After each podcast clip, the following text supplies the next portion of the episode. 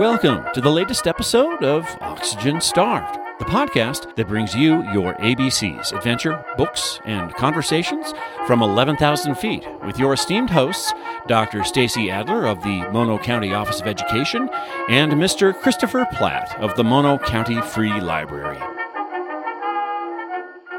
Hey everyone, welcome back to another episode of the Oxygen Starved podcast where we bring you your ABCs, your adventures, books, and conversation from 11,000 feet. And I am one of your hosts, Christopher. And I'm the other one of your hosts, Stacy. Together we make two. And with us today, we are excited that we have special guest producer Bryce with us. Hey, Bryce. Hi, Bryce. Hi, everybody. Good Thank- morning. How are you? I'm doing well. It's a beautiful day here at Mammoth Lakes. It certainly is. Yes. And thank you for uh, stepping ably in to fill producer Doug's shoes. He's out on vacation, and it's nice having you with us this time. Yes, thank you. Thank you for the invitation. I'm honored. we'll ask you again if you're still honored by the end of this yeah. podcast. But, but you know, Stace, uh, a big event happened this recently in the Eastern Sierra. The, the annual event. Yes, Fishmas. Fishmas, Fishmas. 2020. what is Fishmas? 21. Sorry, 2020. Gosh.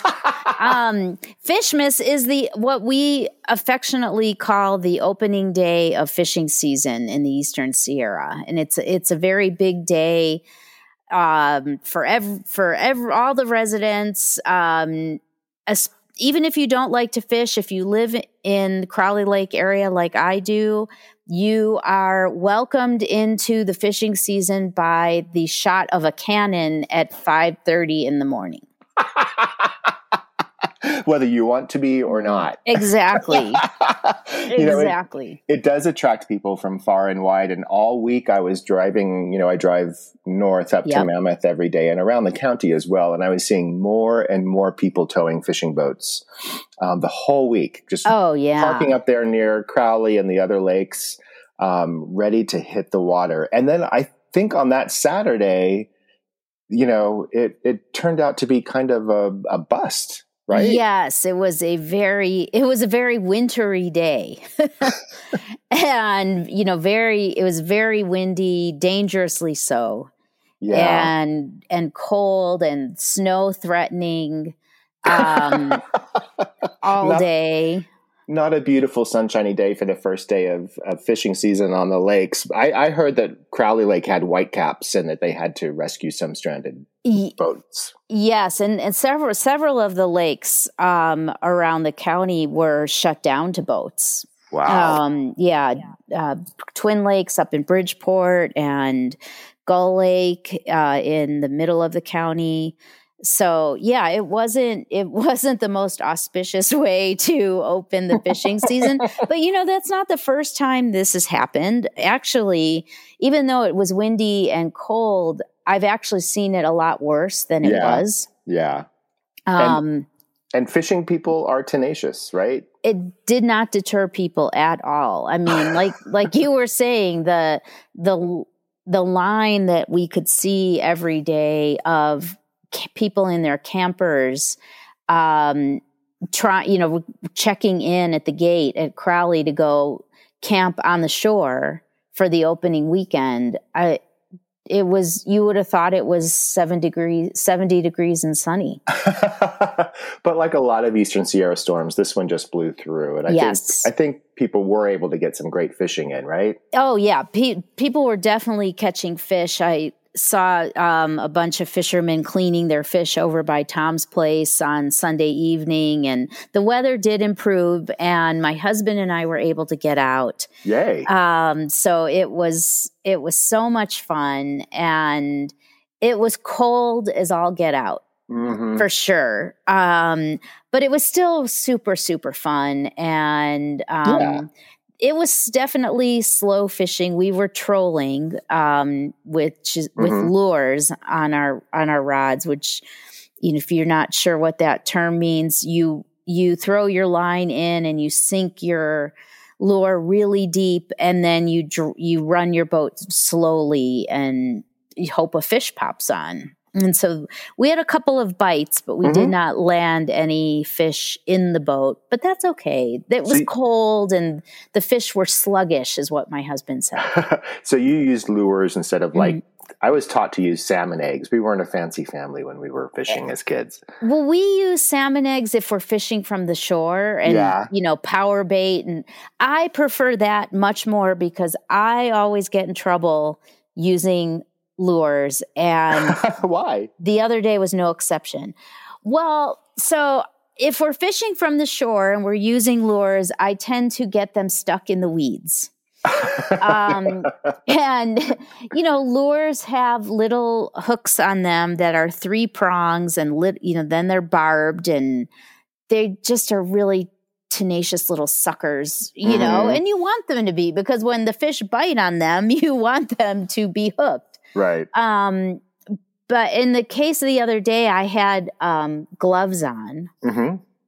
that had some some fuzz to them. Mm-hmm. And when I brought every time I'd bring the lure in to the boat, like to check to make sure it was still there or whatever, right. um, I'd get the lure caught in my glove.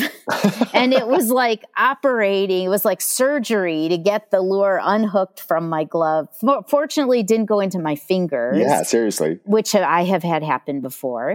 um, it's not, that's not fun. But nope. um, yeah, so there, you know, there was that that made it pretty interesting catch and release gloves. There you yes, go. Yes, absolutely. And um, but you know, we had a we had a great time. We were only out for a few hours, and mm-hmm.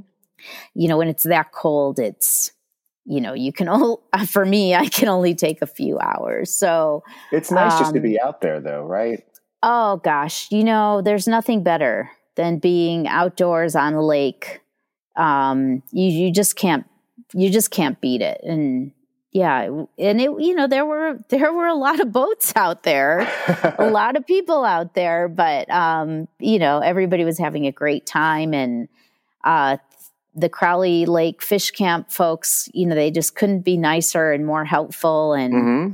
shout out to chris on the docks who helped us uh you know get our boat unhooked and launched out and was just great. wonderful to chat with and you know, and I just had a great time. I love that lake. And um, I remember opening day of fishing season when I was a kid. You know, it was like elbow to elbow all the way around yeah. that lake, which I think is pretty big. And, you know, we'll re- we remind our listeners, some of you, we, we've talked about Crowley Lake in the past. It's actually a reservoir. It used to be much smaller, I think, back in the 30s and before it was dammed. And it's kind of where Dave McCoy's first jobs up here was, right. was managing that. And, um, it's just out there in this in that beautiful caldera space and you look to the southwest and you've got Mount Morrison and over to the west is Mammoth and then you can just sweep your gaze across the mountains all the way over to the east where you can see the Whites and Boundary Peak, which is actually in Nevada. You're just really out there exposed in a way to the majesty of everything that surrounds us and the magic of the Eastern Sierra.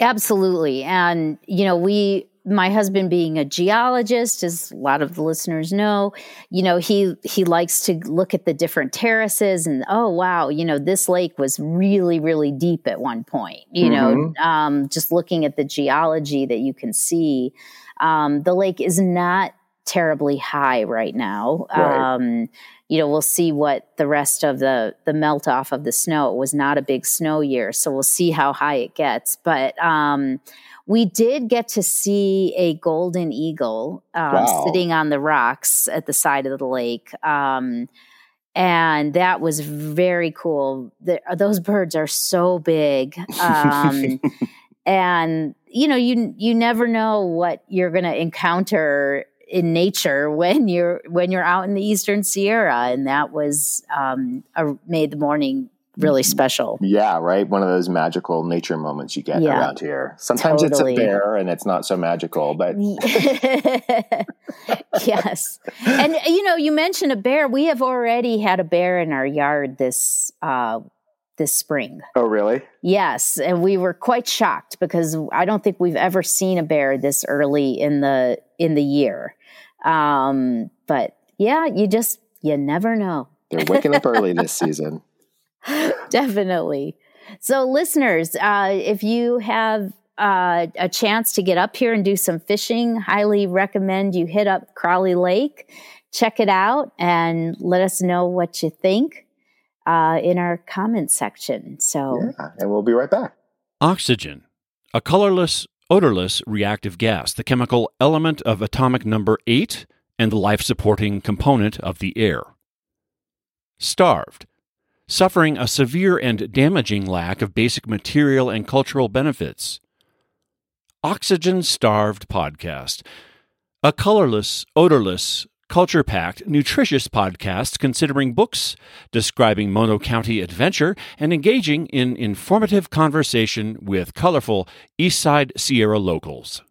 Download it now. Welcome back, listeners. We are at the B book section of the podcast, and this is always our favorite section. Well, we love talking to people too. I shouldn't say favorite, but we really enjoy this section.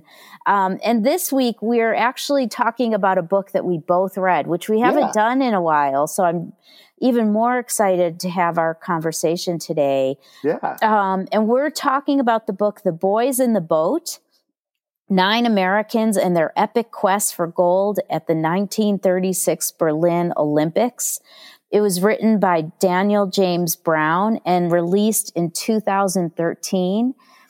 And we we had planned to read a book about sports in in kind of in the theme that we were talking about the opening of fishing season. And I found this book this book and I was so excited when Christopher said that he would read it too. Um, I had I was not familiar with this this book. Um, really? It came out quite a while ago, and I had not heard about it. So, yeah, it was it was a pretty popular book when it came out. A number of uh, people I know had read it and recommended it to me. And when you started reading it, we decided, yeah, let's just go ahead and both both chat about it. Yes, and I'm I'm I'm so glad that we did. And so it tells the story of the crew team from the University of Washington um, and their journey, if you will, leading up to their rowing at the 1936 Berlin Olympics. And uh, the the book does it focuses on all of the nine crew boat members as well as their coach um, and the the assistant coach and the the gentleman who builds the boats. Um, and then it it inserts um, past sections about what was happening in Germany leading up to the Olympics and everything that Hitler, who was just, you know, had just risen to power and um, everything that they did to prepare the world to see Germany in 1936 in a way that they wanted the world to see Germany. Right. Um, right.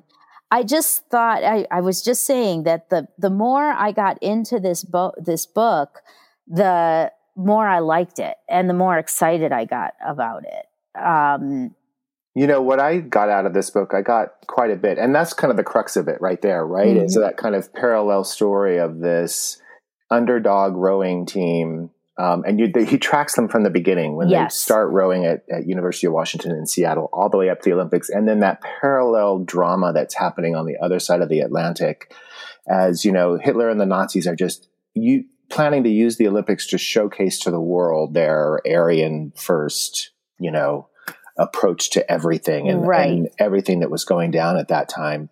And but I also love just the human stories. And I, and you know, I don't know much about crews or rowing. I had a good friend in as an undergrad at UC Santa Barbara who was a coxswain for the UC crew, and I remember she just used to get up at some ungodly hour in the morning, and she was she was short and um, very disciplined and had a loud voice when she needed to. So she probably was perfect for that role. Right. That role.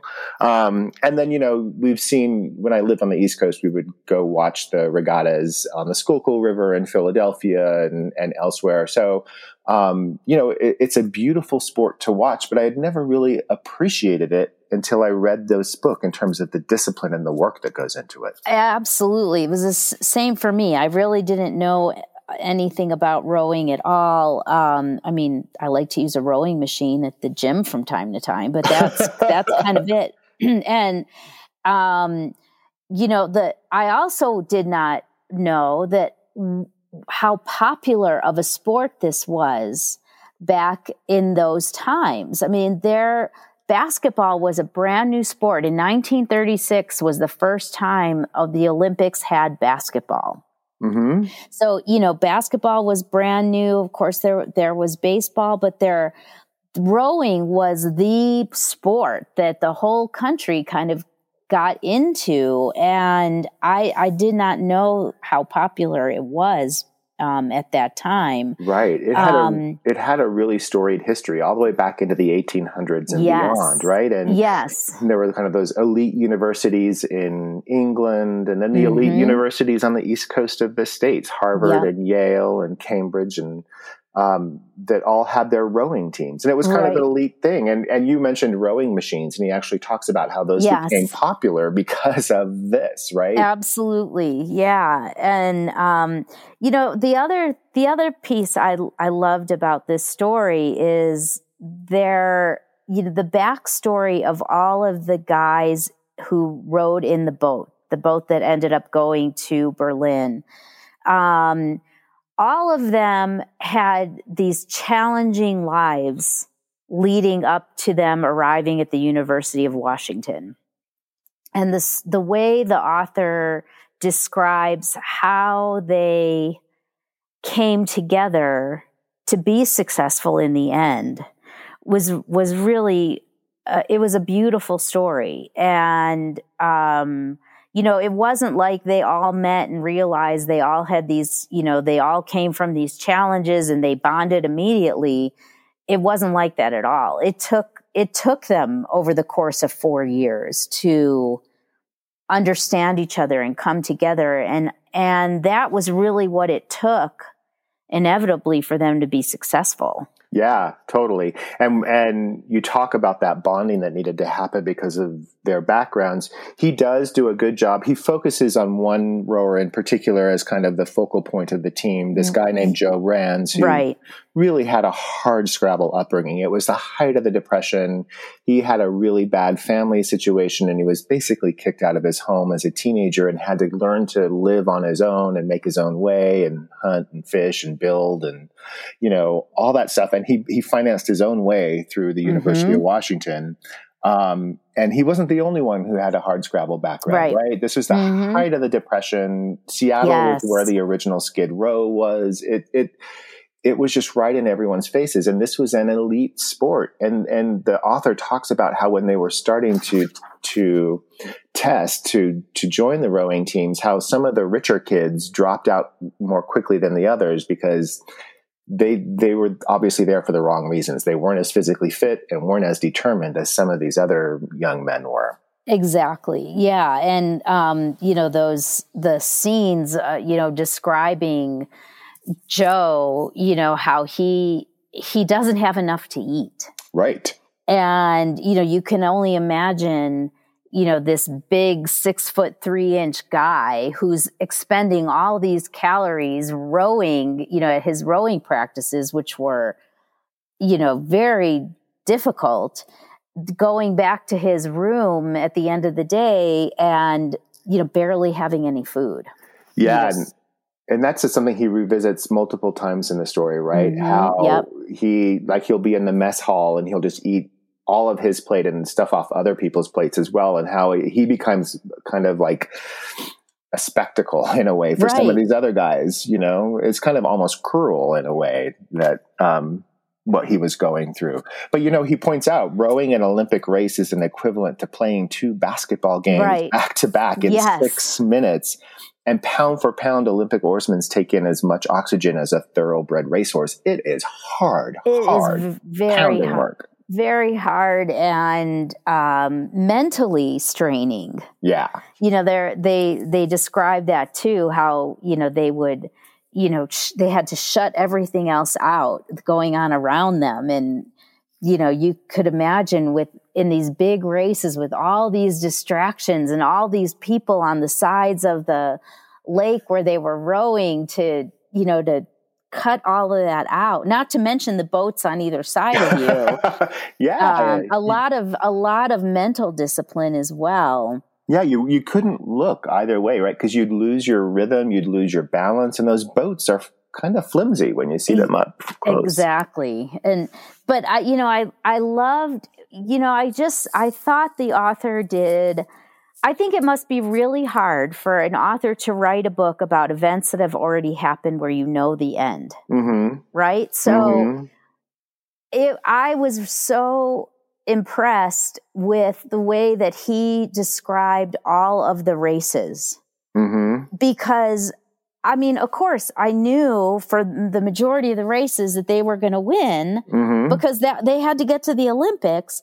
But still, as I was reading the description of those races, my heart was pounding. it just like you know, I felt the same way when I read Seabiscuit. This book reminded me of of a cross between Erik Larson's books, mm-hmm. like all of them, mm-hmm. and Seabiscuit. Yeah, it's, it's because it it was really well researched you know, beautifully researched. It was so exciting to read, even though you knew what the outcome was. And I thought the way that he balanced the pieces about Berlin and what was happening in Germany with, I mean, that, that never overtook the point of the story, which was the boys in the boat. Right. You know, he does, he, in really good classic narrative nonfiction, your comparison to Erik Larson, I totally agree with. It's really well researched and paced. And it, it yeah. his races are edge of the seat. And you know, he's setting, he sets this team up as the underdog team, right? you know, it's poor Joe yeah. and his teammates. And then, you know, the other thing strike against this team is they're from the West Coast and the East right. Coast teams don't take them seriously until they've been beaten a few times, you know? Yes. And then, of course, they go over to the Olympics and the Germans don't take Americans seriously and, you know, all that kind of stuff. And yet they win and they win and they win. And the drama really just is heart pounding as you're yep. turning the pages. Um, and the other thing he points out, he's really good at creating spectacle and the popularity yes. of these races. Thousands and thousands of people would line the lakes in Washington and near Seattle to watch the UW's team, the West Coast teams go. And then they would go to Poughkeepsie in New York to do the yes. Hudson Regatta, which is the other big, you know, kind of races. And just the thousands upon thousands of people that would descend upon Poughkeepsie, New York. And these would be broadcast over radio. This is before ESPN and 24 right. hour sports. These were things that people listened to. And mm-hmm. I didn't mm-hmm. realize that, you know, and, and today you can actually walk across the train trestle across the Hudson River in Poughkeepsie. It's a rail trail, but they used to back trains onto the trestle and you could go onto the train and watch the race from above. And wow. um, I never knew that. It, it, it's uh, the Hudson River is a big, beautiful expanse of water right there. And it would have been so cool to watch those things from, from that train trestle, you know? Um, but he did again he just creates drama out of these moments. Um, well the other the other thing that struck me too was the the part of this the book where they're on they have to take a an ocean liner right. to get to berlin. And so it's this big you know before cruise ships. It mm-hmm. was the mm-hmm. cruise ship of the time. Right. And um you know he describes how they really had they they almost couldn't get their their their boat onto the ship. Right. And but what what I was amazed by is when they finally arrive in Germany and they're getting off the boat, what that the spectacle of it. Right. That and then the spectacle of when they're walking into the Olympic arena right. at the opening of the games. And and I thought, wow, this must have been the first time that you know they had such pomp and circumstance around the opening of the Olympic Games because remember, I mean, there was no TV. Right. So it wasn't like this was being broadcast on Wide World of Sports or anything like that.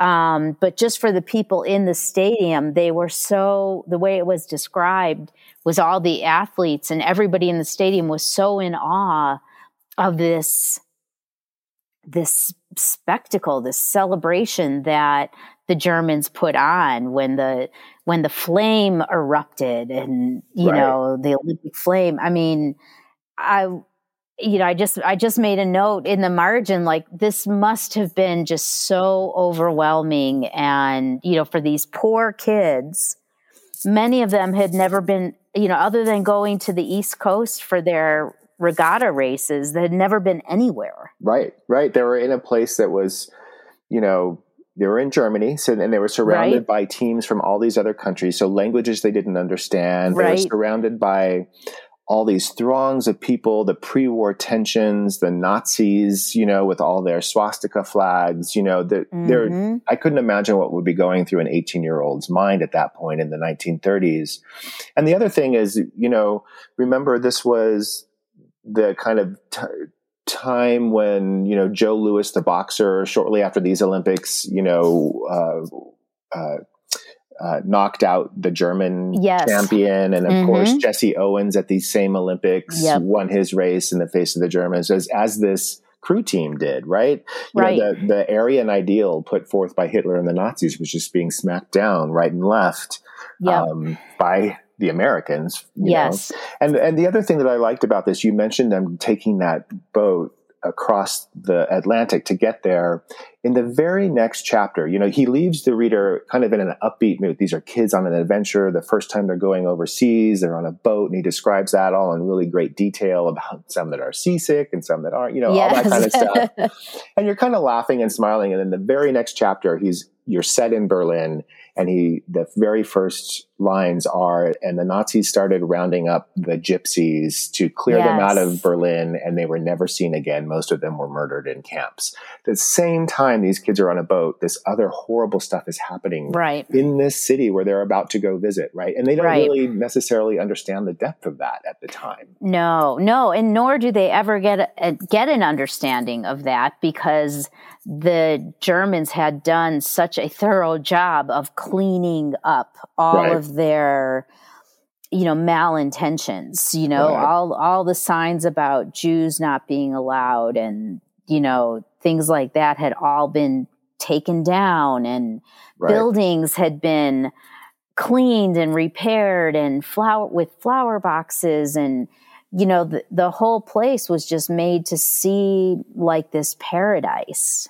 Right. You know, he does, he, I mean, he does describe that saying how the Germans wanted to appear to be, you know, more cosmopolitan than the Italians and better, you know, more easygoing than the Viet, the, um, the Viennese people. Right, and, right. you know, I mean, he goes through everybody and, um, you know, says how they, they wanted to be better and be perceived in that way. Um, Correct. You know, so yeah. these kids who are so naive to the to the outside world, um, you know, they they just could not get an understanding of that.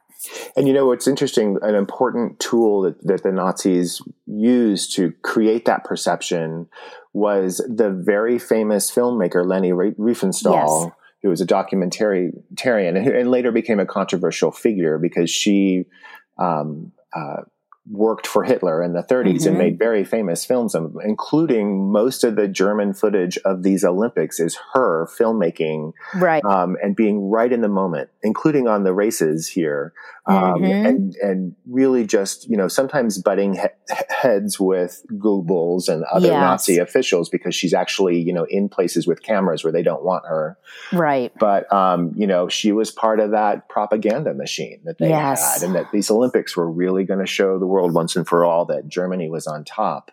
And it is that final race that they win the gold medal in the German Olympics that I think is the most dramatic race he writes in the book. Oh, absolutely. Absolutely. With the with the the first rower being so ill and you're not sure if that guy's going to live or die through the course of the race. Right. Um, you know, it definitely the tension and and that is for well it was for me as i was reading this that was the only race i really didn't know i didn't know if they were going to win the gold medal or not i knew they they obviously went there but i i didn't know this story so yeah it was i was like you know, grabbing onto my sleeve, you know, like, oh my God, what's going to happen? I, you know, I could barely breathe, but, yeah. um, you know, it was just, it was a really great book. And, and then, you know, he goes into, you know, the epilogue tells you what happened, you know, in, in a, in a very summarized way gives you you know what happened after to all of the the guys in the boat and the coach. Um and and that's just so sweet. I cried right right he does he follows them up you know they the team they succeeded in berlin and then they continue they had bonded so much yes. as you spoke about earlier that they continued to get back in reunions every decade until they started dying off and um, that was really sweet yeah, it, it was. The other sweet part about this actually is in the prologue of the book. He actually, the author, uh, Daniel James Brown, meets Joe Rantz as an old man and he writes about it in the prologue. And he meets him for a completely different reason. He had written something else and Joe Rantz wanted to talk to him about it. And Joe Rantz, this was like the early 2000s. He had emphysema. He was dying, yeah. living with his yeah. daughter.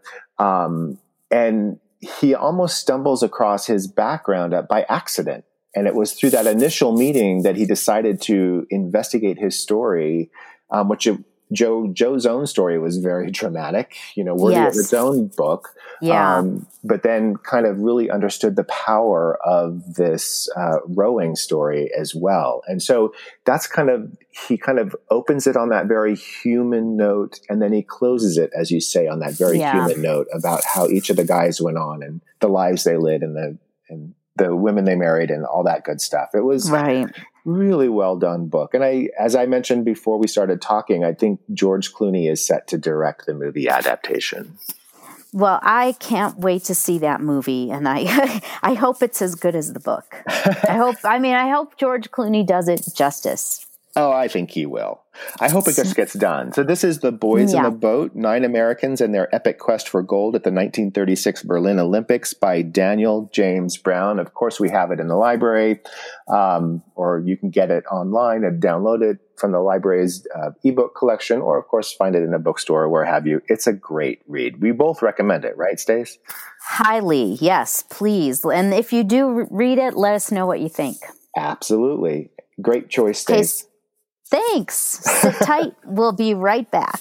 You're dialed in to Oxygen Starved, the podcast that brings you your ABCs, adventure, books, and conversations from 11,000 feet, originating from the slopes of Mammoth Mountain in Mono County, California. You can find us at SoundCloud. You can find us on iTunes. You can find us at oxygenstarvedpodcast.com. Just make sure you find us. Welcome back, listeners. We are at the conversation part of our podcast, and today we are so thrilled to have with us Jeff Simpson, the Economic Development Manager for Mono County, joining us. Welcome, Jeff. Thank you. Thanks for having me. Yeah, How are you doing today? I'm doing good. Yeah, it's um, nice to have a little bit of a weather change. I can definitely tell my mood is changing with the temperature is rising right now, so it's it's been great. oh, that's great. Yes, it is. It's a we're going to have a beautiful weekend here in Mono County. So, we're so happy that you took some time to uh, join us today and talk with us. But um, so maybe you could start out and telling our listeners how did you get to Mono County? What is your origin story? Yeah, my origin story um, was born in Bridgeport. Actually, I was one of the last babies um, born really? in the hospital oh. here in Bridgeport. Yep. So I uh, was born and raised here in Bridgeport. Um, uh, my grandparents uh, moved to Bridgeport in 1969, but my great grandparents actually um, came to the Eastern Sierra via Manzanar. They were commissioned by uh, the government. My great grandpa couldn't uh, fight in the war, so he was commissioned by the government to to go to Manzanar. My uh, he was uh, the principal of uh, the school there, and my wow. great grandma was the nurse there at Manzanar, and so my family's kind of been in the Eastern Sierra since the war, and uh, yeah, born and raised in Bridgeport. Moved out of here for about ten years. Traveled uh, traveled the world, went to college, and then decided to come back uh, come back to my roots about ten years ago. So lived in Mammoth for four or five years, and then moved to Coleville, and then actually just lost my home in the Mountain View oh. fire, so we are oh. renting in Topaz right now and uh, trying to decide which which town we want to uh, uh, to either relocate or to to rebuild in Coleville right now. Wow. Right. We should we should remind yeah. our listeners the Mountain View fire came through uh, Walker Coleville area last year, and it would destroyed quite a few homes. Yes. Yeah. Oh, so sorry. I can't imagine how difficult that must have been. Right. Thank God was, you were um, all safe. You know, you guys were all safe though. Yeah, no, absolutely. And we we got extremely lucky. Um, we were all out of town at the time of the fire, so uh, my wife, we have two small children, and um, just to be out of town and avoid that entire situation, um, we, we, feel lucky about that, and right. on the road to recovery at this point. So yeah, yeah moving forward. Wow. So wow. tell us a little bit about what it was like growing up in Bridgeport as a kid. Yeah, you know, my dad grew up here, and I grew up here. Um, I loved my childhood uh, in Bridgeport. Um, mm-hmm you know, it was we had a small class of about 10 kids, and I was the only boy. So I, I grew up with nine other girls, which was a little difficult, but I had, so I had, I had friends either older or younger than me. I didn't have anyone in my, my class. And then, yeah, uh, yeah. you know, as you get older and go to high school, I, I, I, made the daily commute to Coleville to go to high school. And, um, uh, yeah, just love my childhood here. It was, it was safe. It was fun. I love fishing and outdoors. And so, uh, um, yeah, it's it's uh, it was a great place to uh, to grow up. And when you went to college, where did did you go to a big school, or what was that transition like? Yeah, um, I went to UNR uh, up in Reno, um, so it wasn't a huge transition, but um, you know, coming from a small town, I think I wasn't prepared for even just Reno. Um, so there was a little bit of a, a, little bit of an adjustment there, but uh, and then um, you know I kind of flourished. I did some I did a study abroad program and um, did some extensive traveling and kind of got out. And then um, I didn't come back to to the Eastern Sierra for a very long time, and uh, and I didn't didn't think I would ever be back. And then got this opportunity here to work for Mono County, and uh, can't believe how much I missed it and appreciate it so much more now that I'm an adult. Yeah, especially oh, the- back with with a young family of your own, you can kind of give them the experience that that you had, right? Yeah, absolutely. And and I think, you know, continuing the tradition of a multi-generation, you know, family. We have family all up and down the Eastern Sierra, you know, and Bishop and Lone Pine and and um, just to just to, you know, come back to I guess your roots and um, you know, raise your children here is, is something special for us. Do That's you awesome. What is what is like the the biggest difference that you see, you know, through your children from their experience growing up here versus yours? Well, technology, you know, and that's not really, I guess that doesn't really yeah. have to do a lot with the Eastern Sierra, but you know, my kids, they, they love to be outside. They love to go fishing. They love to, to do hikes. And so I, I think that's what resonates with me is I want them to have mm-hmm. that outdoor experience with nature. And, um, you know, just to, to raise them in a safe outdoor environment, I think is, um, I think is something that's special for us and, and something that resonates, um, with our family. And, and and that that's why we're here. We we want to uh, we want to raise our kids in the Eastern Sierra, so that that's why we're here. That's awesome. That's awesome. So tell us a little bit as the economic development manager for Mono County, what what does that job what do you do for your job and what does that involve? I know I know part of what you do, but can yeah, so, tell us um, more? Yeah, we have a small department, just uh, three of us, um, and we run kind of four different branches uh, for the county here. We do uh, we run Mono County Tourism, which I'm sure all of you have seen maybe us on Facebook or through our visitor guides. It's it's tourism promotion, much like uh, Visit Mammoth, except we're really just promoting the unincorporated areas, the small towns throughout Mono County. Right. Uh, the other asset is um, economic development, so business retention, expansion, and attraction. Uh, we're trying to grow businesses that are already here um, and expand them and retain the ones that we have, but also looking to diversify our economy and bring in new businesses. Mm-hmm. Um, we uh, are the film commission for the county. So, mm-hmm. um, Alicia, my colleague, is the film commissioner. So, we recruit films, commercials, uh, feature films, yeah, you know, indie films, all of those things. Uh, they they work through our office um, to secure a location and come here. And then the last um, kind of branch is the um, fish and wildlife. I run the Mono County Fish and Wildlife Commission. So we stock fish, we talk about fish issues and wildlife issues, and uh, and address those as needed. Can you talk a little bit about, you know, fishing season just opened and Stace and I just chatted about Fishmas. You know, a lot of people travel to the Eastern Sierra for fishing season, right? We've seen them all over the highways and, and everywhere now. Um, and I think a lot of them probably already know this, but I don't think a lot of our listeners understand just how much fish stocking goes on around here and how it's there's a long storied history of stocking fish in the Eastern Sierra. Can you talk talk just a little bit about that? Sure, yeah. So I know the county has been spending, you know, county tax dollars on fish stocking since the 80s. Uh, we right. spend mm-hmm. $100,000 each year um, stocking fish uh, through 18 to 22 different bodies of water throughout Mono County. Um, our fish provider is from Desert Springs, Oregon. They come down on a truck and, uh, um, you know, every year we decide how many, where we're going to put them and what size we're going to purchase. So for the rivers, we buy the smaller kind of one pound fish, and then for the bigger lakes, we kind of buy the three to five pound range. Mm-hmm. Uh, uh-huh. Town of Mammoth stocks another hundred thousand dollars worth of fish in, in, the, in the Mammoth Lakes Basin, and then a lot of the private r- resorts and marina operators buy fish um, for their their individual lake or body of water. So places like Convict Lake Resort or or every every lake on the June Lake Loop. Um, there's a nonprofit up here in Bridgeport that their entire mission is just to raise funds to buy fish for anglers. So um, wow. it's been an active, um, uh, you know, uh, effort for 30, 40 years now, and um, there's a lot of money that's invested and a lot of time that's spent raising money to to buy fish to, uh, for tourists to catch. I think it's amazing. I just remember all the family stories of you know people find seeing the fish stock truck on the highway and then following them up to wherever they would go so they get the first crack. Um, yeah, that's why we keep that that stocking schedule semi-private. I let the marina operators know when that truck is coming, but not the tourists. They they stock those trucks and uh, follow them up and try and catch them as they're coming out of the truck. So we try to keep that semi-private. now we were talking just a little bit before we started recording that you actually part of your role is actually to talk all this stuff up talk mono county up to people externally as well. So like you get to go to the fishing shows and what have you. Mm-hmm. yeah we do a number of fishing shows um, you know throughout kind of california. But the biggest as we mentioned was um, the fred hall fishing show in long beach. It's the biggest in the world.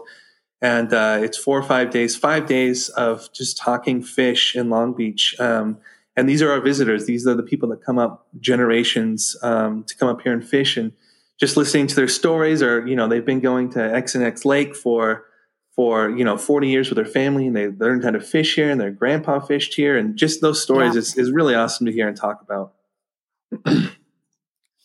Yeah, I well, that was where I met you for the first time, Jeff. Was at the Fred Hall show in Del Mar, and of all places. Yeah. um, but yeah, it is. It's it's great how um, this area is so generational, and you know, it's like people pass it on to their their kids and their grandchildren, and um, you know, and it just because it's so it's such a beautiful place, it's so magical that people keep coming, and that's that's a great thing. What else? What else is the county doing right now to attract new visitors in the you know kind of in the wake of COVID and? Yeah, you know, it's an interesting time. Um, there's kind of multi, you know, layered approach here for us. You know, we don't have international visitors. Everything's domestic drive markets. Um, we have a little bit of a, of a over tourism issue, a dispersed camping issue, and so uh, mm-hmm. it's a little bit of us promoting the shoulder season. So we're pushing hard right now in the unincorporated oh. areas because it's very slow. We have um, mm-hmm. hotels that are unoccupied. We have spaces that are open that no one's camping in. So we're we're pushing hard now. But as we transition into the summer months when we're um, at capacity or even over capacity, you know, our messaging will change to um, educational sustainability best practices um, mm-hmm. and and trying to make sure that that tourism is spread out um, throughout the year and the times that we need it and not just so focused and funneled into the busy holiday summer weekends it it does seem like the shoulder seasons here i mean i've been here 19 years now. And it does seem like the shoulder seasons are kind of collapsing, that there does seem like there's more of a year round presence of tourists here. Is that, is that true in fact, or does it just look like that? You know, um, it's, it's hard to tell over the last few years with, um, with, uh, just with COVID and everything that's mm-hmm. going on. I know that we have been spending, you know, our money in the shoulder seasons as, as much as possible, promoting the fall colors in the fall, um, pushing, you know, the waterfalls and the wildflowers in the spring, and trying mm-hmm. to push out, you know, those shoulder seasons as much as possible. We've had have some success, and it has been growing over the last uh, the last ten years, I'd say. But um, this this last year and a half is just really hard to tell with COVID. There's just so many anomalies that yeah. are happening um, it's hard to see what that trend line will look like in the next few years. Right. Yeah. It will. It will be interesting to see as things start opening up this fall. What what that brings. Yes. For sure. Can you talk a little bit because I know you mentioned part of your role is economic development too, and Stace and I on this podcast have had the pleasure of chatting with some numerous new small businesses like you know the Walker Coffee Company, Growlers mm-hmm. Eatery right there in Bridgeport. You know, there's a new diner down in Chalfant. Um, you know, is and of course June Lake had has seemed to have attracted a lot of new small businesses in recent years, and the pandemic may have affected a lot of this. But is there like a new generation of people coming to the area to open small businesses? Because that's kind of the the sense that I'm getting.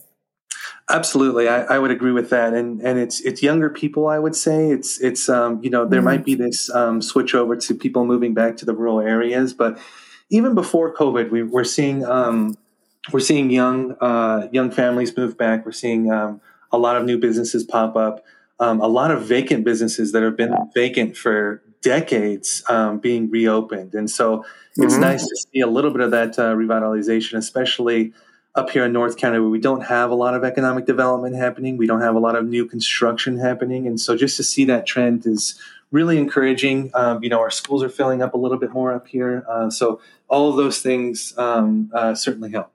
That's great. Are, are, you also seeing an increase in people coming, you know, moving up here in this? You know, you mentioned technology is widely available here. So are you seeing a kind of a, you know, people moving up here because they can't, because they can work from home because of technology. Yes, absolutely. Um, you know, digital 395 I think was a game changer mm-hmm. for this entire region. So we see a lot more people working from home or just working remotely in general. Mm-hmm. Um, people, you know, in their vans coming up and can kind of, um, you know, camp up and down 395 and work throughout the summer.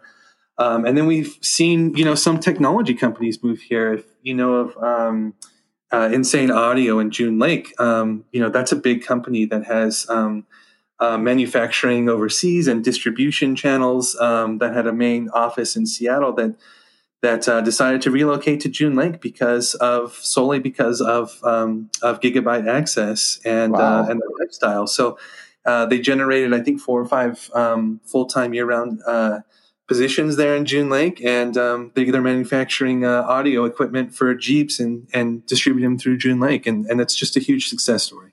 Oh, that's awesome! That's, that's really really exciting. Um, so we've talked about work. Um, you know, prob- you're probably one of our guests that know this area better than anybody. So, what do you like to do in your free time? Oh gosh, we don't, just, you don't have to share any any fishing secrets. It's okay. yeah, I know. I'm not going to tell you my fishing holes. That's for sure. No, yeah, no. I love. um I love. I really love. Well, I grew up fishing here, and so I love fishing. But I, my real passion right now, and it's been the past decade, is hiking.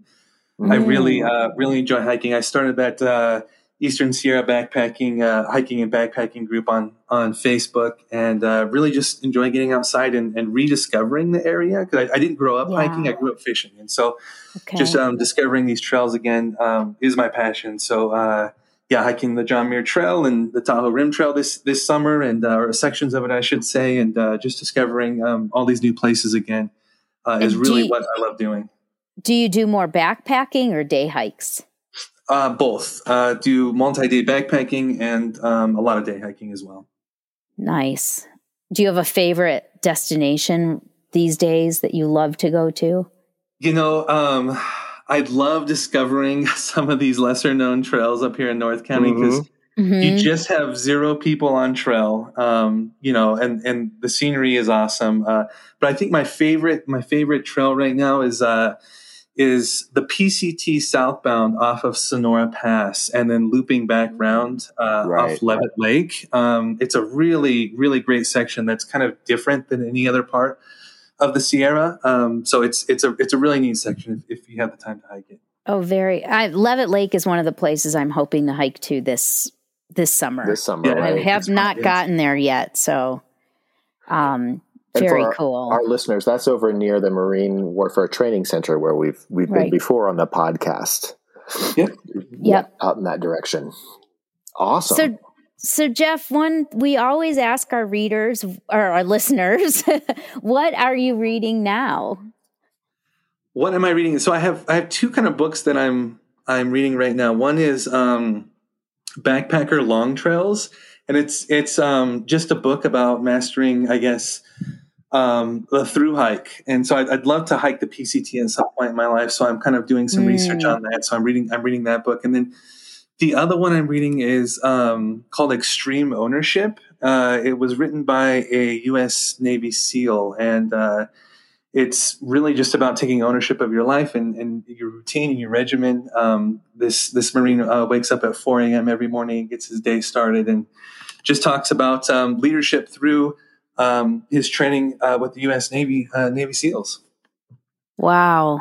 Yeah, that book came out. I think maybe three, four, five years ago. I think yes. that it's Leif Babin is the author, if I remember correctly. Yeah, that's a that's a great book. Good. I'm glad. I'm glad you've. Uh, yeah, Leif and uh, Jocko. Right, right, right, right, right. There's two people. Yeah, yeah. yeah. Well, we'll post those links on the website. Yeah, definitely. Awesome. Are you are you more in general? Are you more of a nonfiction guy?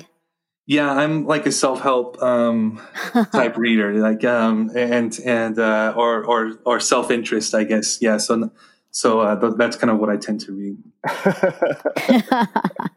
you know, I would love to be able to through hike I may be getting too old to do that. Sis, but, um, no. but you know, then I go and I read these books by people who do, who um, uh, oh my gosh, his name escapes me now, and I'll, I'll, remember it right afterwards. But it's kind of hiking the Appalachian Trail, um, and just all the hijinks and mistakes he makes along the way. You know, and yeah. I think, oh boy, you know, you really do have to be prepared not just logistically but psychologically to make it from one end to the other. Right. Yeah, that's what I've been hearing. The mental part is is equally as challenging. How long would it do you think it would take you to do something like that? For the PCT, I'm, I, I would think it would take me five months. Um, yeah. So you know, I have small children, so it's it's something right. that I'm hoping to do um, eventually when I retire, if, if I can stay in shape. That's the goal. is your is your wife um, as as avid a hiker as you are? She does not hike at all. So I'm usually going solo or taking the kids with me. Um, she's really into yoga and some other okay. types of things that I don't do at all. So um, we have different hobbies when it, when it comes to that. But uh, yeah. That's okay, right? That's right. Very right. cool. Well, thanks, thanks, Jeff, for joining us. We learned a lot today. Yes, thank you so much. too. Yeah, thanks so much, guys. I appreciate appreciate the offer. And listeners, we hope you, if you're not already in the Eastern Sierra, you're making your plans to responsibly and safely come up and visit us um, as the weather has turned nice. And um, we look forward to seeing you this summer. And you've got a great website to go to, Mono County Tourism, to give you some ideas of, of just where you can find your own hidden fishing corners. In the meantime, grab a book. Um, and enjoy the better weather, and we will welcome you back at our next episode. In the meantime, you can find us at our Instagram, O2 Starved, and also Facebook at the same handle, and at oxygenstarvedpodcast.com. We'd love to hear from you, hear what you're reading, or hear what you'd like us to read in next episodes. Right, Stace? That's right. Thanks so much. We'll see you soon. Bye.